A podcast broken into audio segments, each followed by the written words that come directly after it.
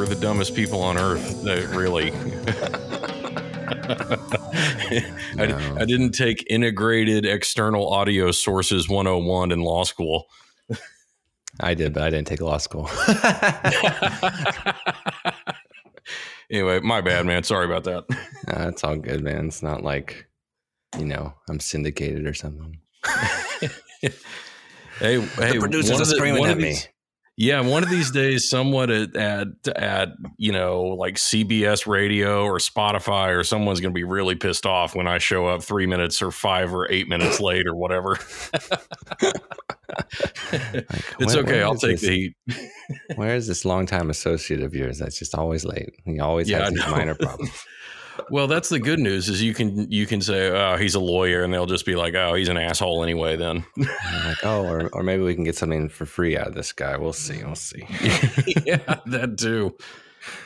oh like, man, it's like once you get to one of those professions that's like used in like everything and related to life, you're like the the industry equivalent of a guy with a truck when it comes to someone moving. You're like, oh, really? Hey, I need your help with something. And sometimes it works out, and sometimes they're asking you for everything for free. yeah, it, you know, that really is true. And every once in a while, I will hear about someone who has some very obscure job. And I'm always like, how did they get into that? And why didn't I think of that? Because if I did what they did, I would not have to deal with nearly as many people, especially very disagreeable people all day, every day.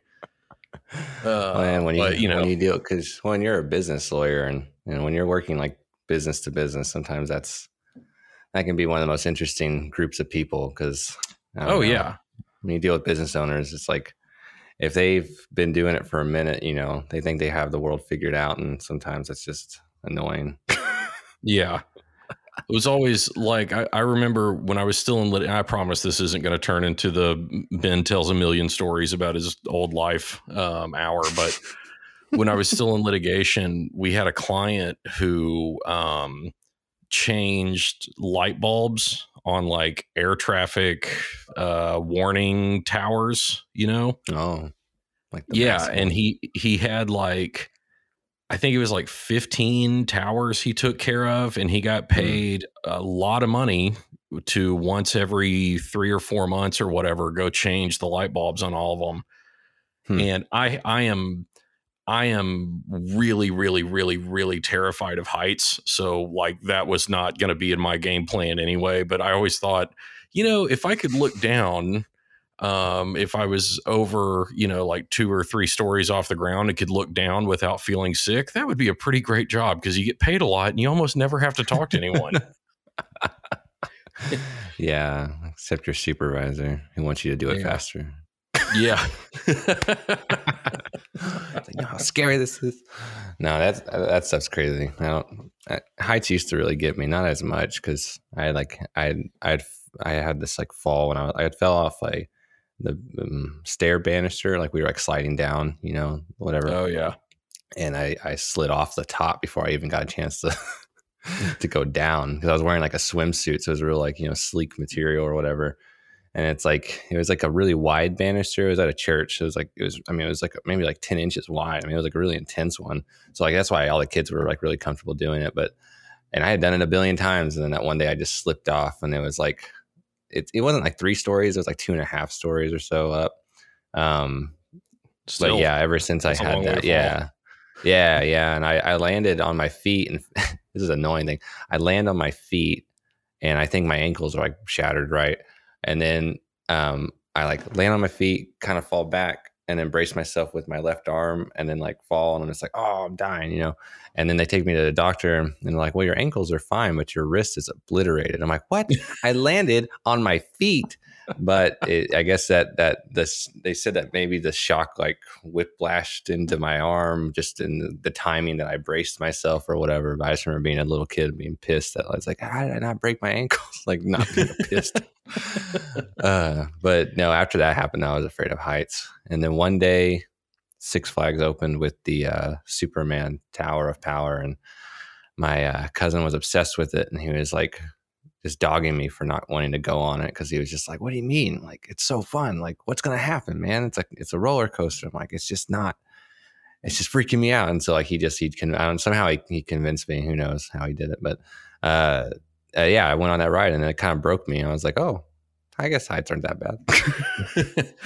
and ever I, since I then, but yeah, I, I don't know where I got it. And like airplanes don't bother me. Um, even, you know, I, I worked in downtown Dallas in two different large buildings. And in one I was mm. on the 40th floor and the other I was on the 34th. And, mm. uh, and I, I, my office had windows and that never bothered me. But like, standing on the roof of that building would have terrified me. Mm. I mean, it's yeah, yeah. Yeah, because you know I, I, work in downtown Dallas, and and and sometimes there's either like a networking thing I'm doing, or I'm going to survey um, um, a, a, property or an office for something, like typically a rebrand or a new new new business.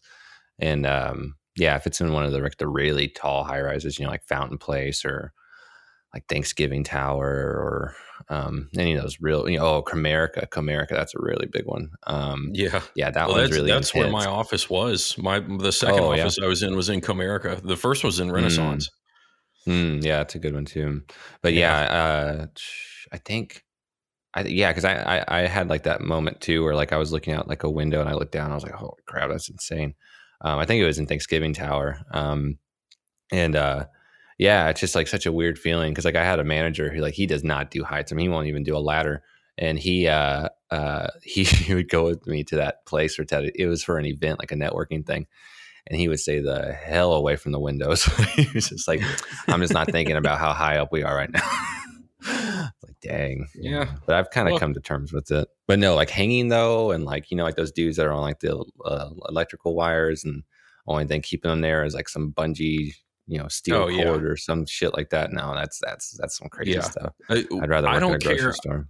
I have no idea how much money uh, window washers make, but I can tell you they're underpaid, whatever it is. And you could, Dude, yeah, you could intense. say uh, uh, if you told me they got paid a million dollars per window, I would still think they were underpaid because there's not enough money in the world to get me to get on rickety scaffolding and go down a 900 foot tall building washing windows yeah. all the while. I'm curious Ooh. what like the highest paying position is in dallas for that like go on go on uh, what is it Glassdoor or whatever? Yeah. Maybe there's a difference glass window. I i hope it's a um, million dollars a window. But that's an intense job because like um i mean you think about it, it's already like crazy but then I just think about like all the complaints you might have to deal with that are just stupid, you know, like yeah. like some like uppity lawyer that's like, we were in the middle of a you know an important meeting and your guy is just like up there squeegeeing away. I'm like, yeah, we're cleaning the window. we always yeah. do on Tuesday at 10 a.m. You know, or like whatever. Yeah. And then you have to put uh, down those like signs on the sidewalk that say you know men working up ahead and just I don't know. I just think about all the the dumb people downtown that you probably have to deal with just because. Yeah. I I saw I was in Houston one time and I saw one it was a sign that said uh, window washers uh, window washers present watch for falling objects and the yeah. lawyer in me went, that sign is not enough to waive liability, I don't think.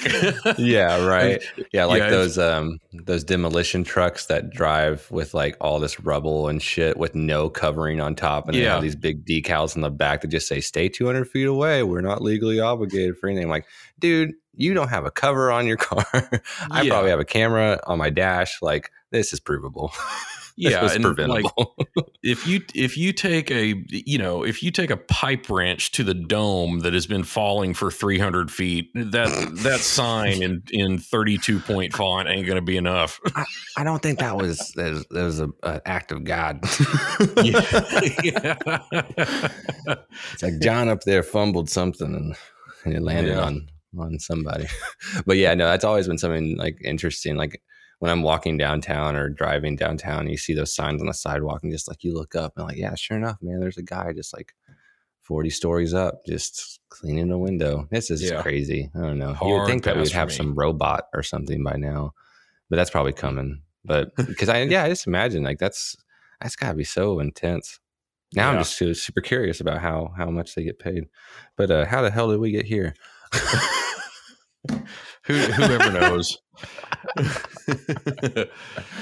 All right, ladies and gentlemen, well. you're listening to best songs to listen to while you're washing windows. Only on Spotify. No, I'm just kidding. But uh, yeah, I guess let's let's get started on our our topic for this week, uh, which is um, I guess what what how did we phrase it? It's like guitar I, so solo. The, yeah, the the way I had phrased it was guitar solos that give you chills mm. every time you hear them, or something yeah. similar.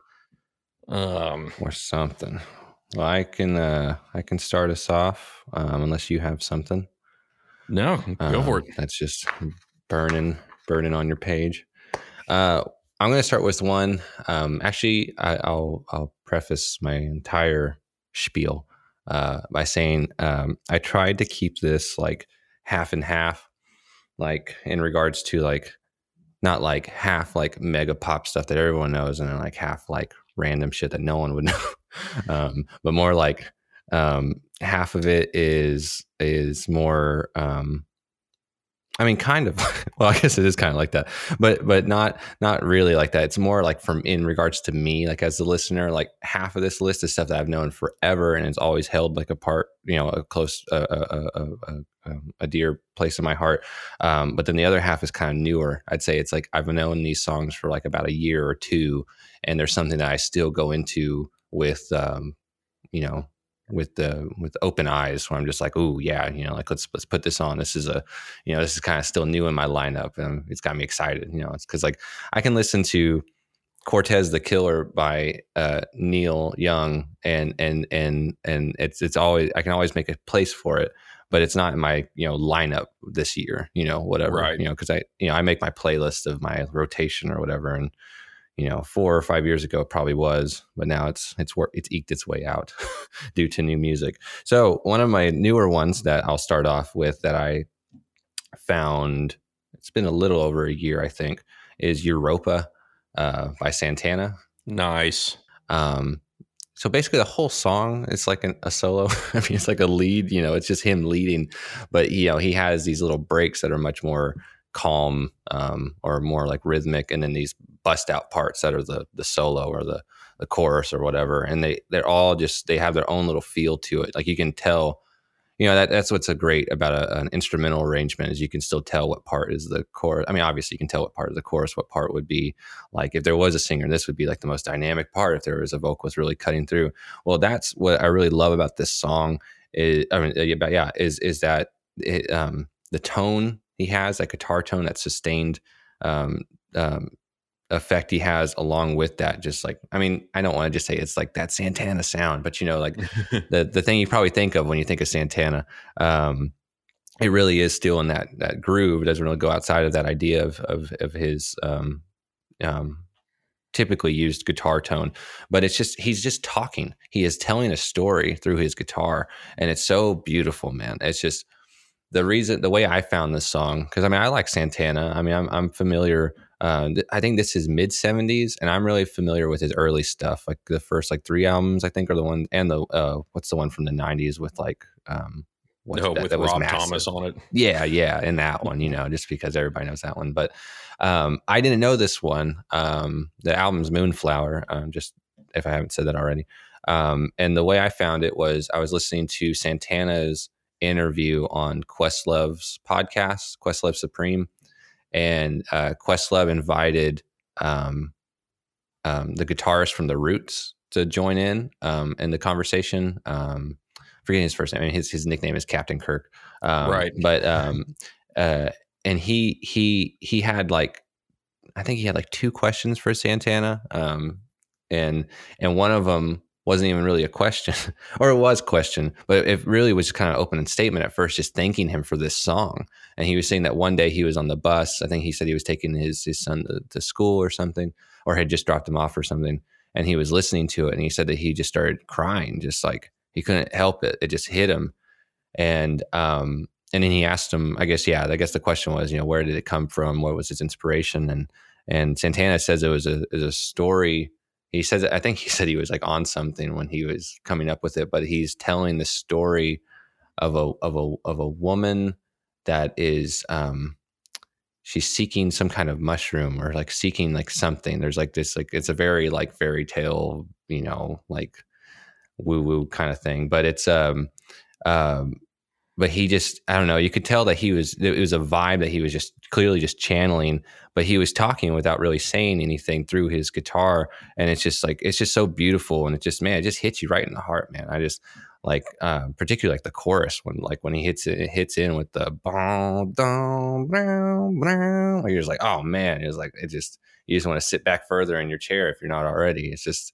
it's just gonna hit you and um that's one of those songs where, like I said, it, it's not just a, a, a set solo. And I know I'm I probably should have started with something a little bit better, but it's just one of these songs in the last two years, particularly on, on that's you know guitar led, and there is a, you know solos that just man, it just it just hits me, man. I don't know.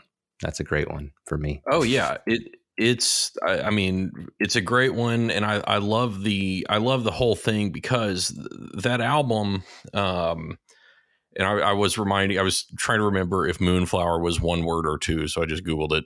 Um, turns out it's one for those of you needing to Google. Um, but yeah, I've always liked the, I I've always liked that that song came from the Moonflower album because Europa is one of Jupiter's moons, I think, and so mm, it just yeah. kind of fits the whole more literal yeah. Um, I am shocked and absolutely saddened to hear that Santana may have done some illicit drugs at some point in his life, though. what? I and I I'm so sorry to break that news, um, or to hear that news broken, I suppose. But um, no, well, that's think, a well, I was that, say, that's a that's a great first period. Good yeah, point. that's a it's I think it's a great first pick, and yeah, it's I um it's funny. I was actually I was talking to my cousin um, Ian, who, and I was telling him that when I started thinking about our topic, I had I, I sat and just looked at a blank piece of notebook paper for like I don't know. I mean, probably like 10 minutes. And I was just like, it was like I had forgotten every guitar solo I'd ever heard in my life. Um, oh, I know. It's the same with me. And, yeah. Well, and then I was like then flipping through the artists, thinking like, oh, one will stand out to me, but I'm like, oh, damn it. Yeah. But then I would find, I would start looking through like the album and like each by each, I'm like, oh, this one and that one. I'm like, dang, there's just, there's just a lot. yeah, and I I was I was at a bar in Lubbock on uh, Thursday looking at all mm. this stuff and and, then they just uh, like once I thought of the first one, then they just started pouring out, and then it was like, okay, how do I limit this to a reasonable number? So um, and yeah, I've got I, I and I guess this is kind of my my caveat slash opening statement, similar to yours, is you know I I, I want to make sure that everyone knows that when I'm talking about this, it is almost never going to have to do anything with the technical difficulty of playing the solo. mm. oh, sure. And and it might not even be how good the solo is really it just you know it's it's like ringo starr's drumming right ringo mm. starr probably could not have played with rush but then again neil peart probably couldn't have played with the beatles um, because what the what ringo provided the beatles with exactly what any given song needed and i mm. think that that is one of the hallmarks of a very very good drummer yeah. um, you know, skill aside. And that's kind of how I started thinking about these solos. I'm like, okay, well, it's not, it doesn't have to be, you know, Joe Bonamassa or or some like virtuoso, you know, Jeff Beck, someone doing some crazy stuff in a weird key that is technically impossible to play and all this stuff. So sure. Um so the uh my first pick in the 2022 uh, guitar solos that still give you chills draft was um, Mother by Pink Floyd from the Wall. Oh, 1979 nice. and i should go ahead and say that most of my picks are going to be like the like the yoga pants uggs and pumpkin spice lattes of the guitar solo world i think because i'm just a basic bitch at heart but um no that's a great one well but that, that one's also really good because it's not um it's one of those songs where like you don't see it coming the whole time just because of all the buildup. Right. And I, I, that's what I like about it. I mean, you, you know, and I, I, didn't look at the time that it kicks in. I guess I should have, but you know, it starts out very softly. I think it's double track guitars and a bass. Um, you know, Roger Waters' voice is kind of melancholy and then when david gilmour takes over singing the the the parts of mother um you know david david gilmour just used his david gilmourness to make the lyrics kind of sound spooky and spacey and sad but in like the best possible way and the whole song is very i mean leading up to that moment it's very sad but you can feel like the second that solo starts it fits because it feels like it there was all this pent up angst or something Yeah. that comes out right in that first long held note yeah. um and and you know it, it matches up with the lyrics so well because you, you know the the last lyric before the solo starts is of course mother's going to help you build a wall or help build the wall. Mm. and he doesn't even get and i know wall's only a one syllable word but he doesn't even get all the way through that one syllable before the solo starts. And it's just perfect. And then in a complete pink floyd move you know that song is kind of in a weird time signature. Um and as as a matter of fact nick mason didn't even play drums on it because he couldn't wrap his head around it so they used a studio drummer oh wow, Um, really? yeah i wrote his name down jeff porcaro and I Hmm. apologize to Mr. Porcaro if I am pronouncing that incorrectly. I know you're listening. Wow, that's crazy. Um, yeah, and um, so, but the solo is in four four. The solo is in common time, and so it's kind of Hmm. funny because uh, it's just such a David Gilmour thing to do to play solos in weird time signatures in their other four four songs, and then they get a song that's in a weird time signature, and he decides to play the solo in common time, and I think that that is Hmm. just of lovely. and I don't.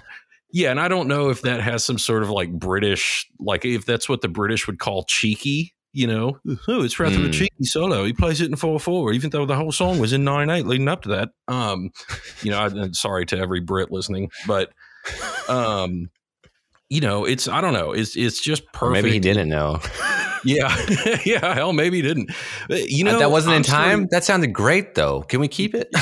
yeah, and you know, I'm starting to think that some of those guys might have also done some illicit drugs, but I'm not sure. Um, well, we haven't left the '70s yet, so yeah, that's true. and and I think they were the first band to have a laser light show in their name. So I like I feel pretty confident taking like, like that's a that's a that's a fastball count, and I'm expecting a fastball. And so no, that's a great one. I mean, Floyd, and I mean, obviously Gilmour being the the guitarist. Um, there's so many. I mean, like, yeah, like, 'cause, I mean, one, one of my top one is "Comfortably Numb." I mean, that, that'll always, yeah, that that, that the song, same album.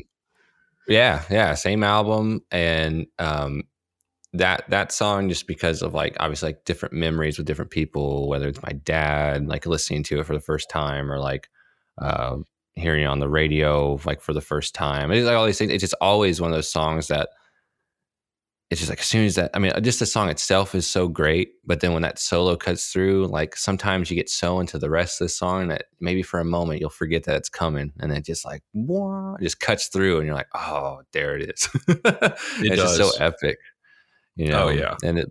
But that's, I mean that that's another great great guitar tone, and something I want to keep um, bringing up throughout this topic is is the tone of these guitar solos. Is I, I feel like that's also a nature of why we appreciate it so much is because it's not just like yeah it's it's great it could also be technically great but like the tones that they've selected the way that it's been engineered it's just you know it's so premium you know? It's so like it, it's it's already being dynamically played and it audibly you know in sound form. It's also just it's it's it's as clean and as you know warm as like a you know organic ear would want and it's just so it's so well done. Uh but no yeah mother mother's great that's a great that's a great choice It is, Um, and I, I do. I do also want to mention that um, for anyone who's going to analyze that choice in some sort of Freudian manner, um, I I did not grow up with an other overbearing mother. The lyrics in that do not reflect my personal opinions of my mother, and please do not attack my mother because she does not deserve it. noted yeah. I'm just But no, well. that's I, I mean, I know there's going to be like some, you know, sophomore psychology major going somewhere, you know, that listens to this and is like, "Oh, well, that's that's clearly Freudian in nature." It's like, okay, whatever. Um, yeah, but it's like the great uh, Niles Crane from Frasier said when he was filling in for mm. Frasier. He goes, "I'm Jungian, not Freudian, so no blaming mother today." Uh, there you go. That that joke yeah. was very specifically for my business partner Cole Shooter, who is the only other person I know that is my age ish who actually still watches and loves the show Frasier. So shout out hey, to man, Cole. You, you, got one other right oh, here good. live. Yeah, awesome. Man. Yeah, uh, well, yeah. I grew. How have we? Yeah, how has that not come Frasier. up before? I don't know. There's well, because we're media junkies, so there's always something else to talk about. Well, yeah, that's fair. we're always stuck on something else. That's a good point. And they're like, "You like that too? Let's talk." You know, that's why we're doing this show. Remember, every time some topic gets brought up, it's so easy to talk for two damn hours. but no, let's not let's not get sidetracked again and talk for yeah. Frasier for 30 minutes. Um, well, let me uh, let me take us out of the 70s real quick. Um, let me throw us into uh, modern times. How about that? And I believe this is 2021. Um, I'm going to reference a song that you now know, uh, which has been a solo that I just keep going back to. Um, I keep going back to the song too, but I most of the time go back to this song purely for this solo. So I wanted to make sure to keep this kind of up in the um, upper tiers to bring it up. Um, I'm not saying again, like what you said, there's nothing about this that I'm saying is like up above all the thrasher shit, all the stuff that's technically mind blowing, all these, you know, jazz cats that can blow you away. Um, there's just something about the tone, the nature of the song, um, the arrangement, and the um, the in, not not the introduction of the song, but the introduction of this guitar into the song because it because it, it it starts off the song but then it, it also comes back as like the coda as the as the closure closer and it's um it's seven by men i trust um nice that that that solo at the end the first time i heard it dude i played it like back like three times like i was like holy shit i was like that was amazing because it's such a calm cool song like already and i really liked it like i really liked it like without because I think it's like a little over three minutes or something like that. The first two minutes I was already sold. I was like, this could be it. And this is good. This is good. I'll throw it, you know, in my calm playlist or like whatever, chill, chill work. but then but then the the the solo just cuts through and it's so like, you know, it's not like in your face, but man, it, it's as in your face for like what this chill wave, like chill jazz, whatever you want to call this album, like for what the album as a whole is, like this this solo just like just comes out of like the shadows and just hits you, and it's just man, it, it's such a smooth sound. It's so fun too. It's like it's it's just electrifying and it's bright and it's like it's just exciting, you know, and um and, and it's just what a way to end the the track. And um, I mean, it's just one of those solos where I genuinely didn't want it to stop. You know, it's like the first time you hear Freebird, and you're it's like, holy shit, this dude's killing it. Like, go, go, go, go, go. You know, just keep going, keep going. And and it's not even that you want the solo to repeat you know the beginning part and and it to kind of take on its own independent you know measure or or or, uh, or, or, or portion of the of the song you just want it, it, you just want it to keep evolving because that's what the solo just keeps doing. It's like you listen to it and you're like, oh, that's so cool. And they they you know they they they switch the timing or they they switch the the effect or like whatever. But with this one, it's just I think it's only about like a minute and, and it fades out. So the dude's still just killing it as the song, you know, fades out. And I think that's what that that's what grips me even further as like this appreciator of the solo and the guitar um, sound itself on that song is you don't even hear you know like a complete close of the of the of the solo which to me you know i want i want i'd like to think um, that that means that whenever they were trying to figure out what the out the outro for the song was that they're like yeah we could do a, a, a guitar solo and and homie just gets in the studio and just starts going mad and they're just like just go just go just kill it we don't even know we didn't even know that that's what we wanted but that's great we'll just fade out on that i don't even know how we want that to end because it's just like you captured lightning in a bottle like you know, it's just it's just awesome, man. I don't know, but that's that's one of the more recent songs that uh, with a guitar solo that like yeah, I purely go back to that song for that solo. Yeah, and I I think you're right. I, that's a, you hit the nail right on the head. I, it does sound like they were just like yeah, dude, just get in there and jam something and we'll figure it out. And then then he got in there and was playing it and they're like, yeah, this is this is too good to have an abrupt ending. So let's just, you know, and I, I, maybe that's one of those. Well, you've seen them in concert, yeah? Mm-hmm. Oh yeah, yeah. And I saw them play this song, man. And and and he did. They did have a close. You know, they did find out a way to close it when right. they, they performed it but it was they, I think they added like yeah another like minute to it. Like yeah, the dude was just riffing. I mean, he was just killing it. I mean, there, there's a term for that, like when you're in the studio and someone's going for it and you just don't interrupt them. You don't, you know, you just you just use the track that you got because you just happen to capture lightning in a room, you know and like yeah. it just feels like that you know um yeah like i don't want to double up here because like when i have another one that's like that which is um weight of love by the, the black keys and I'll, I'll, get back into that but that's that's the same story at least i know for a fact that that's a story about that song is the solo that closes out that song by dan auerbach it was just Dan was trying to figure out how the song would end, and then he goes in there, and for like two minutes he's playing, and the producers are like, "Don't stop him! Like, just, just we're just going to use that." What you just came up with that was amazing. It wasn't what we asked you to do inside of thirty seconds, but it's great. So we're going to turn it to two minutes and just close it out with that instead. And like, that shit's amazing. Like that's oh, that's yeah. gotta be a great feeling for everybody involved. like, yeah. holy shit.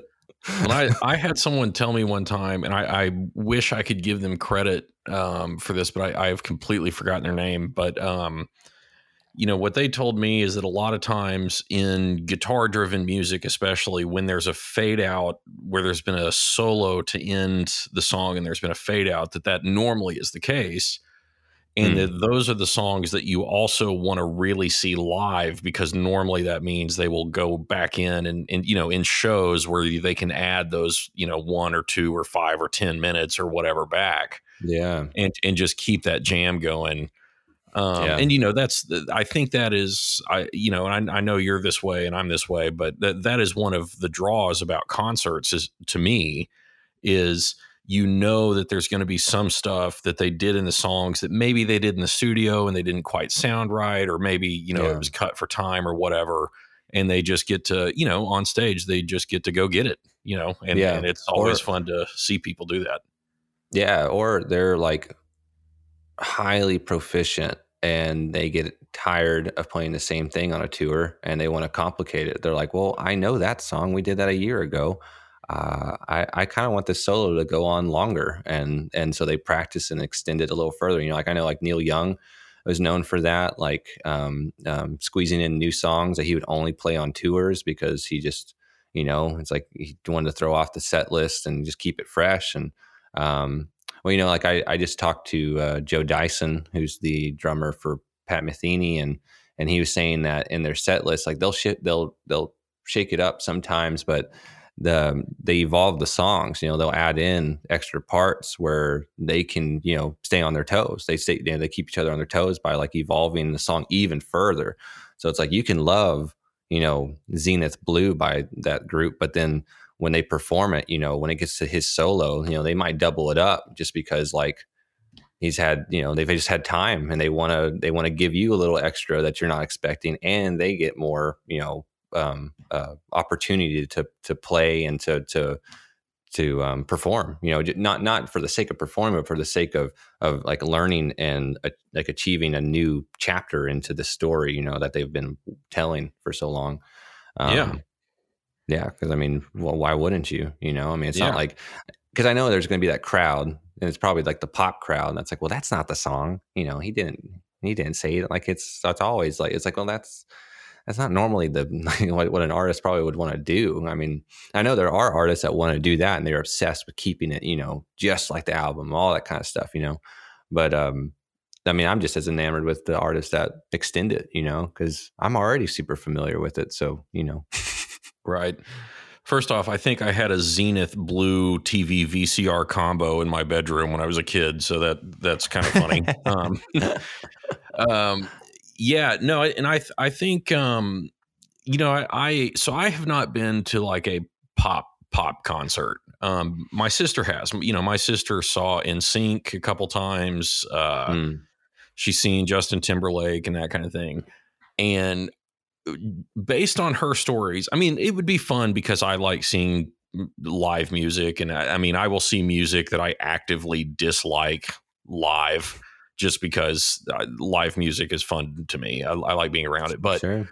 Yeah. you know, I don't think there's nearly as much of that kind of stuff going on in the in pop concerts or, or the kind of Kiss FM pop concerts because, uh, you know, I think the people there are there because they like the song as it is, and so that kind of added entertainment is where you get backup dancers and choreographed crap and stuff like that, and.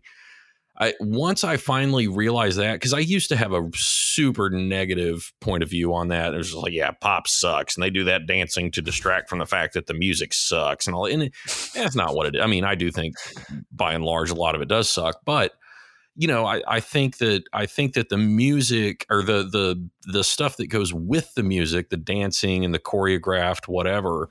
I think that is to pop fans what those five minute guitar solos are to guys like you and me. And uh, Oh, yeah. you know, Well, So that's- just more that dynamic. once I learned to think of it that way, it it uh, I was able to kind of see how people appreciate that stuff. Still, uh, like I have no interest in. I would probably go see Justin Timberlake. He seems like a good entertainer. I would see Lady Gaga, but like I wouldn't see Britney Spears in concert. yeah. Uh, well, I'd probably have to just because my wife's a fan. Well, yeah.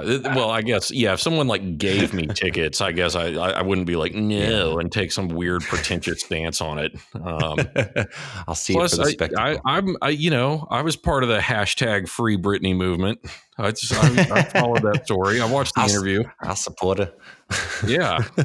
Um, well, my, uh, so my second pick in sticking with the yoga pants, Uggs, and PSLs is "The End" by the Beatles. oh, Um, nice one. yeah. So, um, Abbey Road, 1969. Technically, um, it, te- like if you look on the CD issue, then it is side two, track 10.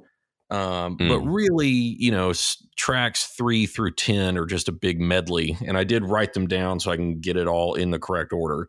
It is. You Never Give Me Your Money, Sun King, Mean Mr. Mustard, Polythene Pam, She Came In Through the Bathroom Window, Golden Slumbers, Carry That Weight, and The End. And um, this, uh, so a couple things. And, and the first is Abbey Road was kind of the band, th- that was the album that introduced me to the part of the Beatles that wasn't uh, real mop top poppy stuff.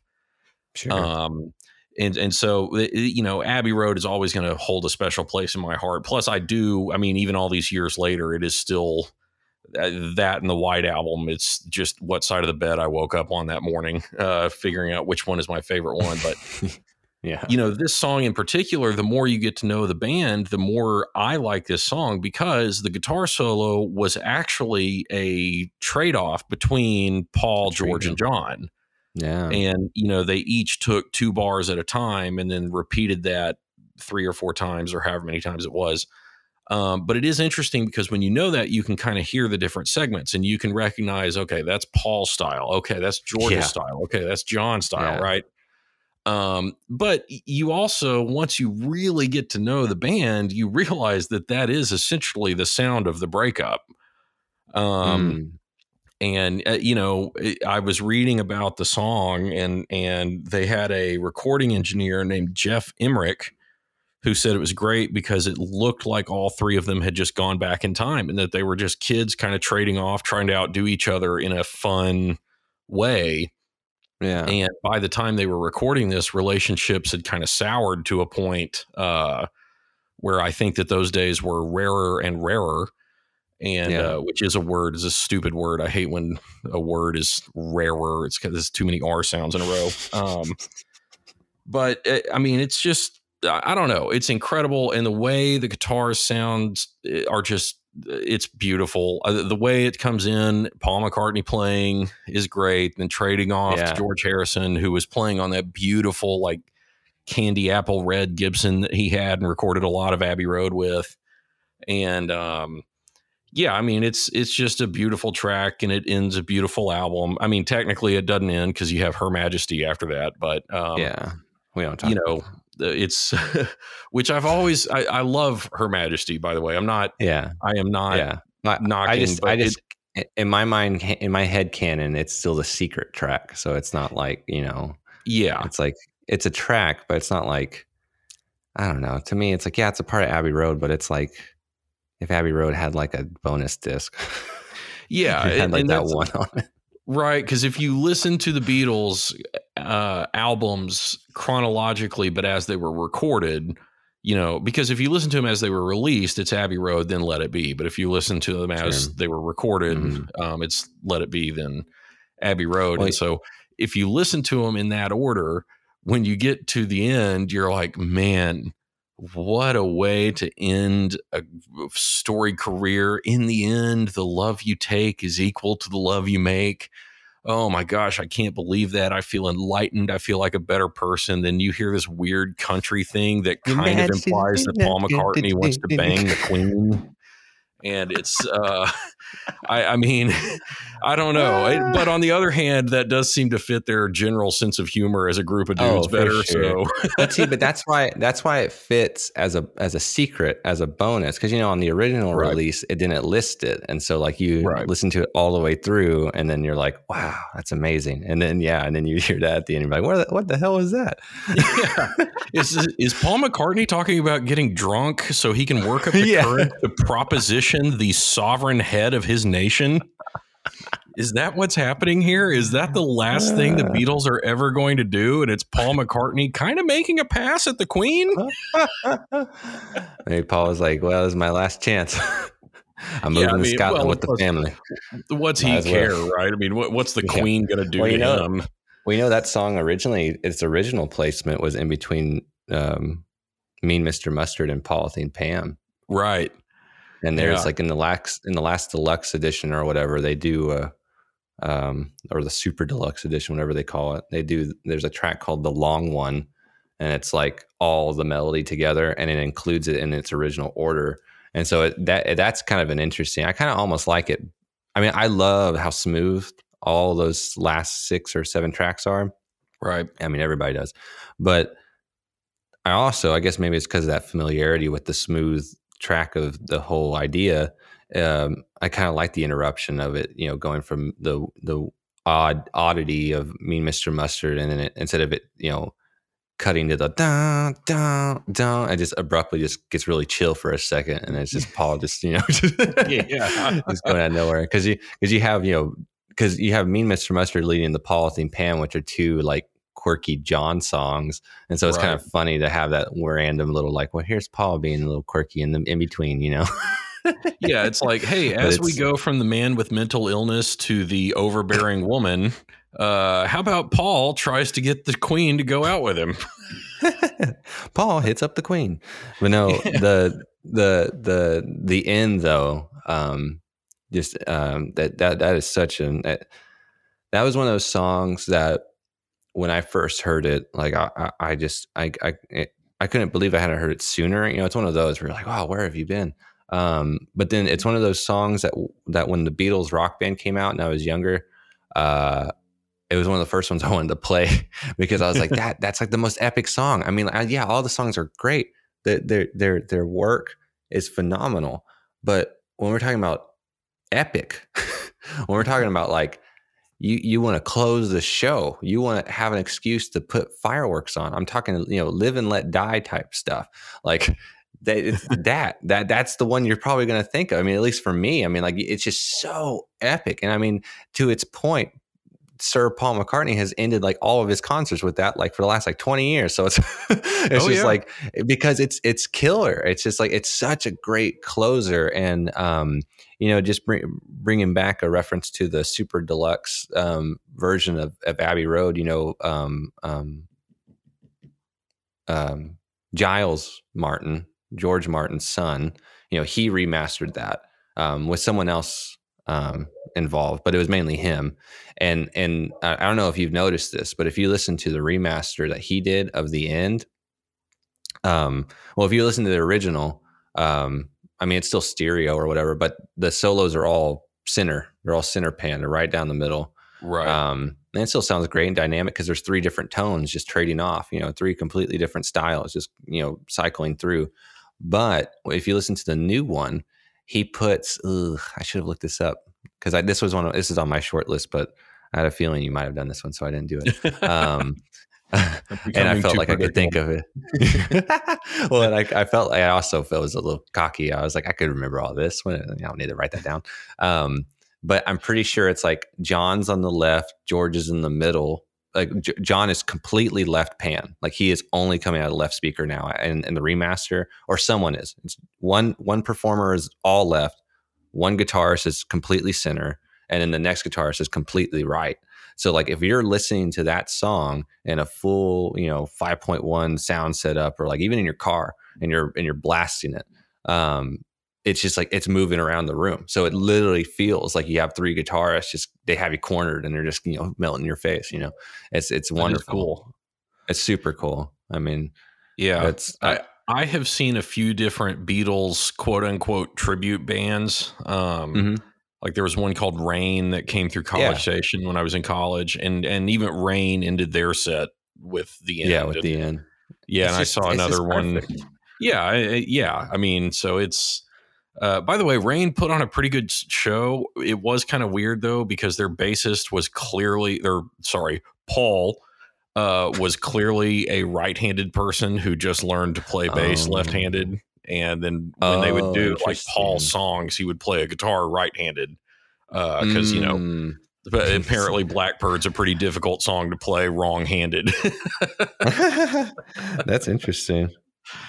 Yeah, uh, good show though. I mean, really, they they. Oh yeah, no, they're good. My family's yeah. seen them. So I, I mean, it was well, cool. Yeah, the the end, man. That's a that's a good pick.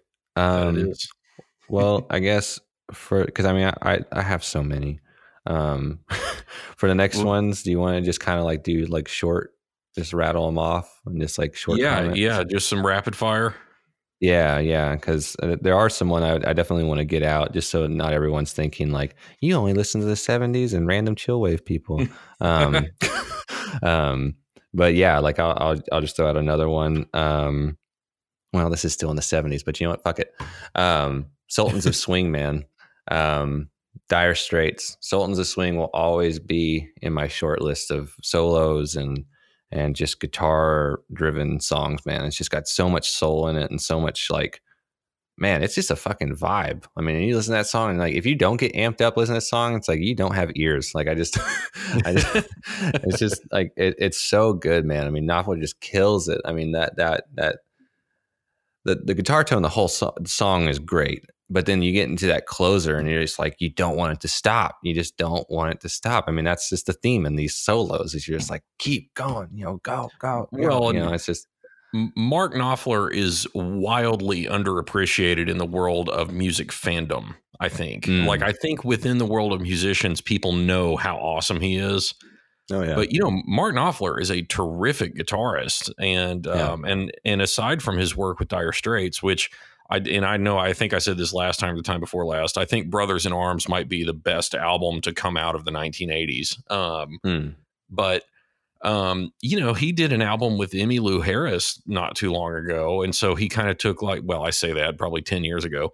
Um, but you know, it it showed that he could take kind of a country bluegrass, almost kind of Americana um, song and still put his Mark Knopfler spin on it and make it incredible. So I, hmm. I, uh, yeah, no, I'm, I think Mark Knopfler is just a wildly underappreciated person from a music music fans standpoint. Yeah, yeah, I, I, I agree.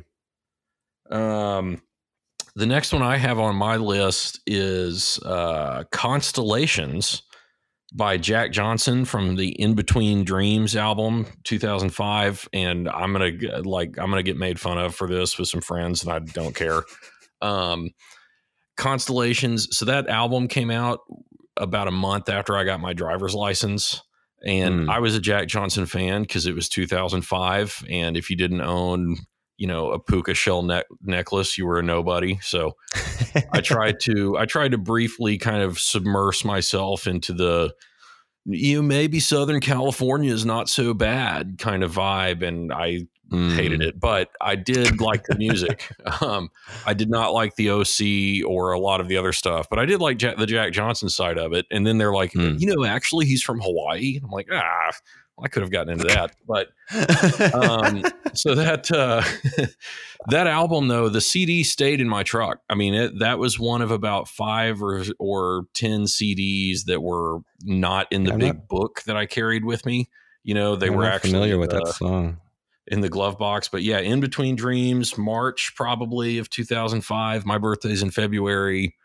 I got my driver's license in February of 2005, so I'm assuming it was late February, early March. Um, but yeah, it's uh, it's also, I mean, it's just kind of a sweet song. It's a laid back love song, and the solo, if that's really what you even want to call it, isn't just great, but it just it fits so well, and it's you know, it's like we've been saying, it's it's about having it's about the solo fitting the song and just making the Yeah. listener want to come back for more.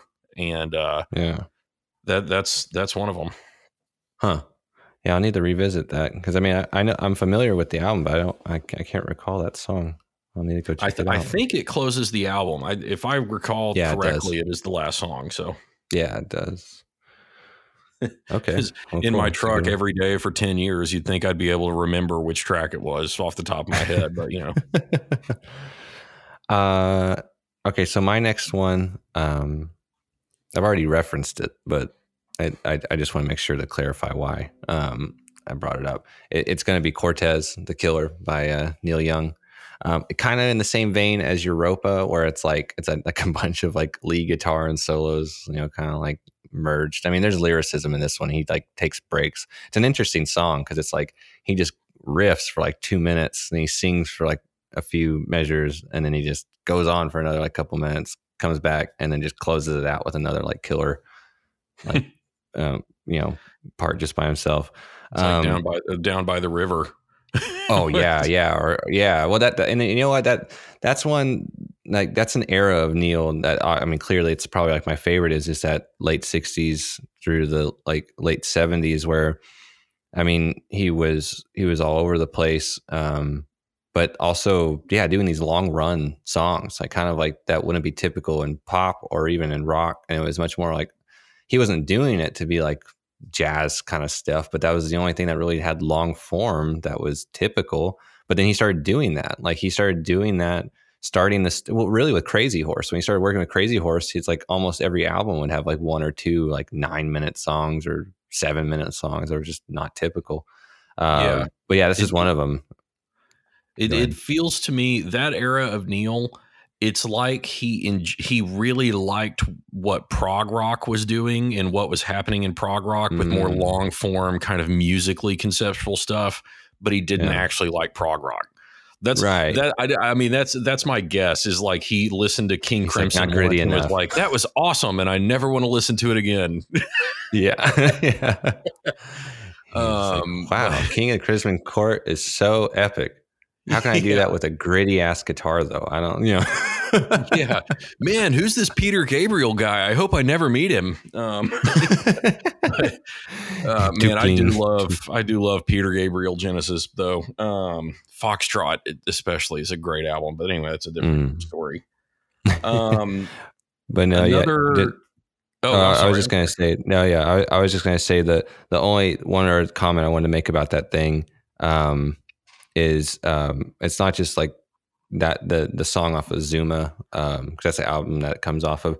It's also the version of it on um, Live Rust um, because when he does it um, when he does Cortez the Killer live, he does it different. Like the little solo parts are a little more like psychedelic, like they're a little more like almost like Jimi Hendrix play style, like real like gritty and and and and sometimes he would he would blur those turn tones together and just make it sound so just like ethereal and crazy.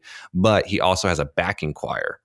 Um, so like every time he's he's he's either playing a really sweet note or he's he's he's closing out a a, a, a lyric. Um, there's some every now and then that choir is just you know just just is um, just hovering in the background. You know, just making uh, just uh, helping you know lift up the the the vocal impact of the of the song. And just yeah, I just want to say the live version in addition is different. Um, it is completely different, um, but it's just as just as electrifying. I do love a good live version. Um, so uh, I'm trying to pick what what I want the next one to be, but um, I, I think what I'm going to go with um, Riviera Paradise by Stevie Ray Vaughan. Um, mm. Actually, also from 1989, which means yeah, I've done four songs and they've been 70, 69, 79, 89, and 2005. So I guess I'm missing a 99 in there somewhere. Yeah, should, should have gone with Smooth by Santana and Rob Thomas.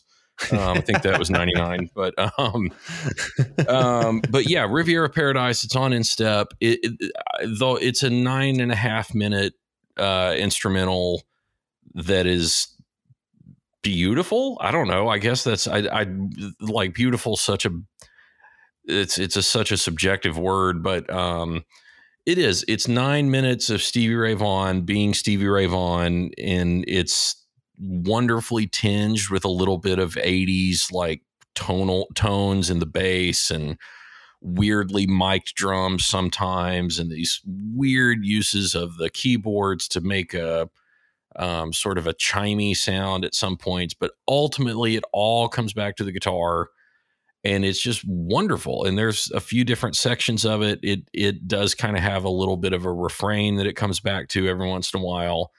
Um, but by and large, it's just Stevie Ray Vaughan being awesome. And what it does, I think, better than any other Stevie Ray Vaughan song is it shows that he was more than just very, very, very, very, very fast.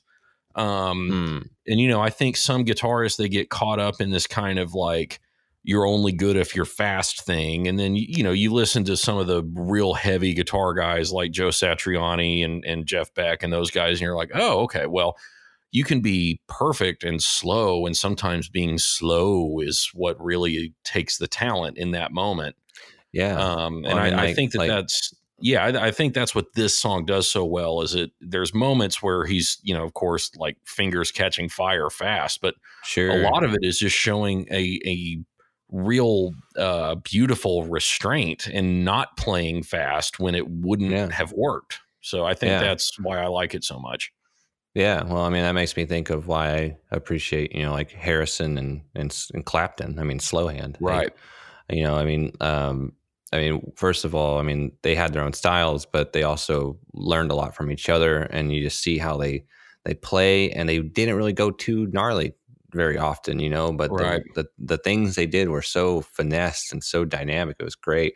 You know, like one one of mine is um, um, "Day After Day" by Badfinger, um, which that's a George Harrison song that he wrote and does the solo on, and and or does the guitar work on as a whole. And my God, like that is not like fast at all, but like that song, I mean, I mean, I, I, mean, I could talk about the whole song from the choir. I mean, from the harmonies and like all this stuff. It's just such a beautiful song. But like that guitar just cuts through that slide guitar, man. It's just so awesome. Um, I mean, there's so many um, songs. Well, in fact, uh, two another another two on my list that that have both of the boys in it, uh, Clapton and Harrison, are uh, "While While My Guitar Gently Weeps" and "The Art of Dying." I mean, like those those two songs. It's it's Clapton and Harrison. Um, through, I mean, through obviously there's backing bands and other session guys involved, but like they're the they're the heart of the of of the passage and the and the guitar um, um, portions, and it's just oh, they're just both of those songs are totally different, but so intense and so epic, um, purely because of how it's driven by the guitar. You know. Yeah. Um, well, I'll uh, let me let me rapid fire these last ones. I'll just I'll just I'll give artist, song, album, year. All right, cool. Um, I, I, with I got, no elaboration, so I don't sound too stupid. Um, okay. Patience by Guns N' Roses from GNR Lies, 1989, uh, mm. which is an acoustic one, which is fun. Hmm. Um. Purple Rain from Prince from Purple Rain, 84. Oh, uh, yeah, Jack Straw by the Grateful Dead from Europe 72, which is a live mm. album believe it or not, Angels flying too Angel flying too close to the ground by Willie Nelson, which is a, there's a live version on one of a, one of his greatest hits albums. Mm-hmm. And you mm-hmm. wouldn't think that Willie Nelson, a Willie Nelson solo, could do that to you, but I promise it, it really does. Um, and then um, Mustang Sally, but Buddy Guy's cover of it from Damn Right oh. I Got the Blues, 1991. Oh, yeah. Nice. Yeah, love Buddy Guy. Stevie Ray loved Buddy Guy, so I love Buddy Guy. nice. Those are some good ones. Um,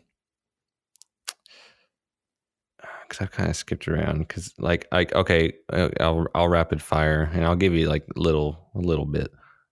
Uh, okay, Machine Gun, um, live Hendrix. I think it's the Fillmore. I believe is the one. Um, that's another that's like really one. good one. that thing is badass, man. I think I think yeah, it's like ten minutes oh, or something man. like that.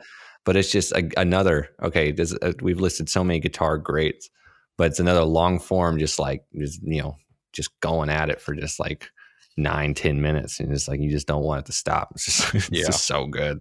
Um, obviously, like Voodoo Child and all along the Watchtower too, but I don't think I have to talk about those. Um, uh, I just want to make love to you by uh, the Muddy Waters Electric Mud uh, version oh, of it. Yeah. Oh man, I, any any of his like solo lead shit on Electric Mud is just so just like ah, it's just like it's like his his guitar is plugged into the, my spine. yeah, it's the yeah. Uh, I, Muddy Water. Oh man, yeah. Well, that's we might have to just have a whole we might we, that we should do Electric Mud just as an album review sometime. Oh yeah, yeah, that would be a good one. Yeah, because once you turned me on, because I had heard, I realized in in in retrospect that I, I knew a handful of songs off of it, but just didn't realize where it was from. Um, but yeah, I've I've really I really love that album. Um, I have two more. One one is will always have a dear place in my heart. It's Moon Age Daydream by uh, David Bowie. Uh, well, the solo is by Mick Ronson. Get that right. Right. Uh, Mick Ronson is someone that I bring up a lot on my show just because he's someone I don't think gets enough credit. Um, he he's so rude. He's just in your face, man. It's just like it's just like it's such a tone to come from this like not flamboyant, but like you know you're thinking about this like space, you know, not epic, but you're thinking the space theme stuff, and then you just got this dude just like belting in your face, man. I mean, it's just like it's so much energy and and and and uh, it just it's just so much flashiness, man. It's just perfect. It's it's perfect for the the concept of the album. Um, and then and then there's a remaster of it where they bring it out even more, and it's just like oh, it's like right in your face. It's just like it's just beautiful, and the the, the close it closes it out, and it's just so epic. I mean, I could talk. That's another guy I could take all day about is Ronson. Um, but uh, because yeah, I mean his stuff on their first album is amazing, but that's just one that truly it, it made my spine tingle 12 years ago or I don't even know the first time I heard that song, and it still makes me do. You know, today when I hear the the even the, the part that some people might think is is mildly annoying when he's just like repeating himself. You know, warp warp warp warp warp warp. warp. it's just like it's it's got it's got its place. You know, I mean, I'm just thinking of it as like, what would you think as an epic space rock guitar solo. Well, god dang it, that's it, like right there. um, but yeah, that one and, and the only one I, I want to throw out there as almost a shout out to some people I play music with because it's not it's not someone I listen to, but I know this. I don't even know the album, um, but I know the song because they've practiced it and I've played it with them. And I I, I don't really have a, a I don't have a position in the song when we play it. I, I like I'll play it like the shaker or whatever because everyone else knows the song better than I but um, it's by Ween, which I'm a big Ween fan. Um, but it's it's uh, Bananas and Blow. You ever heard that song? Uh, no, but sounds like a fun Friday night. um, so I, I'm I don't know too much about Ween. I know a handful of their songs. Um, didn't know this album until someone said, "Hey, we should play this song," and then they played it for me. I was like, "Oh, that's really interesting," because I knew Ween. I knew Ween's vibe, you know, the '90s group, and um, it's not what I was expecting because it's kind of like a rapid Spanish, like flamenco guitar type deal. And um, yeah, it's kind of like a, a, hokey, like silly song. It kind of sounds like a, a, an old Dead song, an old an old Grateful Dead song from like the mid '70s or something, um, or early '80s, I guess, because of the blow. But um, but but truly, the reason why I honestly wanted to bring this up because it, it it was on my list, and I was like, eh, I barely really know this song, but I've listened to the song three times today, not because of the lyrics, but because of the solo and that solo is fantastic. I just I have to give it to him. It's it's it's it is exhilarating. And when I hear my buddy Jeremy play it on his guitar uh, when they're doing it, I just I always I'm always like taken back. I'm just like, man, that, that is awesome. Like that you killed it, man. That, that was so cool. And uh, not yeah, it's not a band that I'm like super into or anything like that, but because of a friend, I'm aware of the song and uh, just super cool solo, man. I definitely think so. Man, uh, well, once again, we crushed it. I mean, that's just that's, that's a great, a great, a great cumulative list. We're undefeated. Always still. so random. Uh, Forever no, random. it- it's so good, though. I mean, this is. I'm sure you feel this way too, but this is one of those where if you and I uh, wanted to subject people to that, and if we had the time to, we could probably continue this conversation for yeah. hours, hours, Yeah. hours, Oh, hours, hours. Oh, if we didn't have lives, we would just talk. Oh yeah. Like I- there's I'm- I'm sometimes where I'm like, I wish I could do more of this. But I'm like, there's all, there's all so much happening. Okay, like my uh, my wife's going out of town in a couple of weeks, and we were talking. She was like, "What are you going to do with all that time?" And I was like, "Honestly, I might tell Russell that I've got like three hours to record." Like- yeah, screw it. Yeah. we can we can just make a, a list of topics and and well, I mean, we said we were going to do this and we still haven't done it yet. But like, make a soft timer so we're aware of like a warning time to not to stop Yeah. talking. but hey, maybe we can start then. but yeah, man, I'm down. I'm always uh down to talk. At least it, Yeah. it appears so. Man. But yeah, man, and it's, it always seems to be easy. So let's keep it going. yeah. Well, Sam, thank you very much as always. Yeah, brother. Yeah, anytime, man. Looking forward to the next one. We'll see what we're we're gonna be talking about next. Yeah. All right, Who man. We'll knows? see you. All right, dude. Catch you later.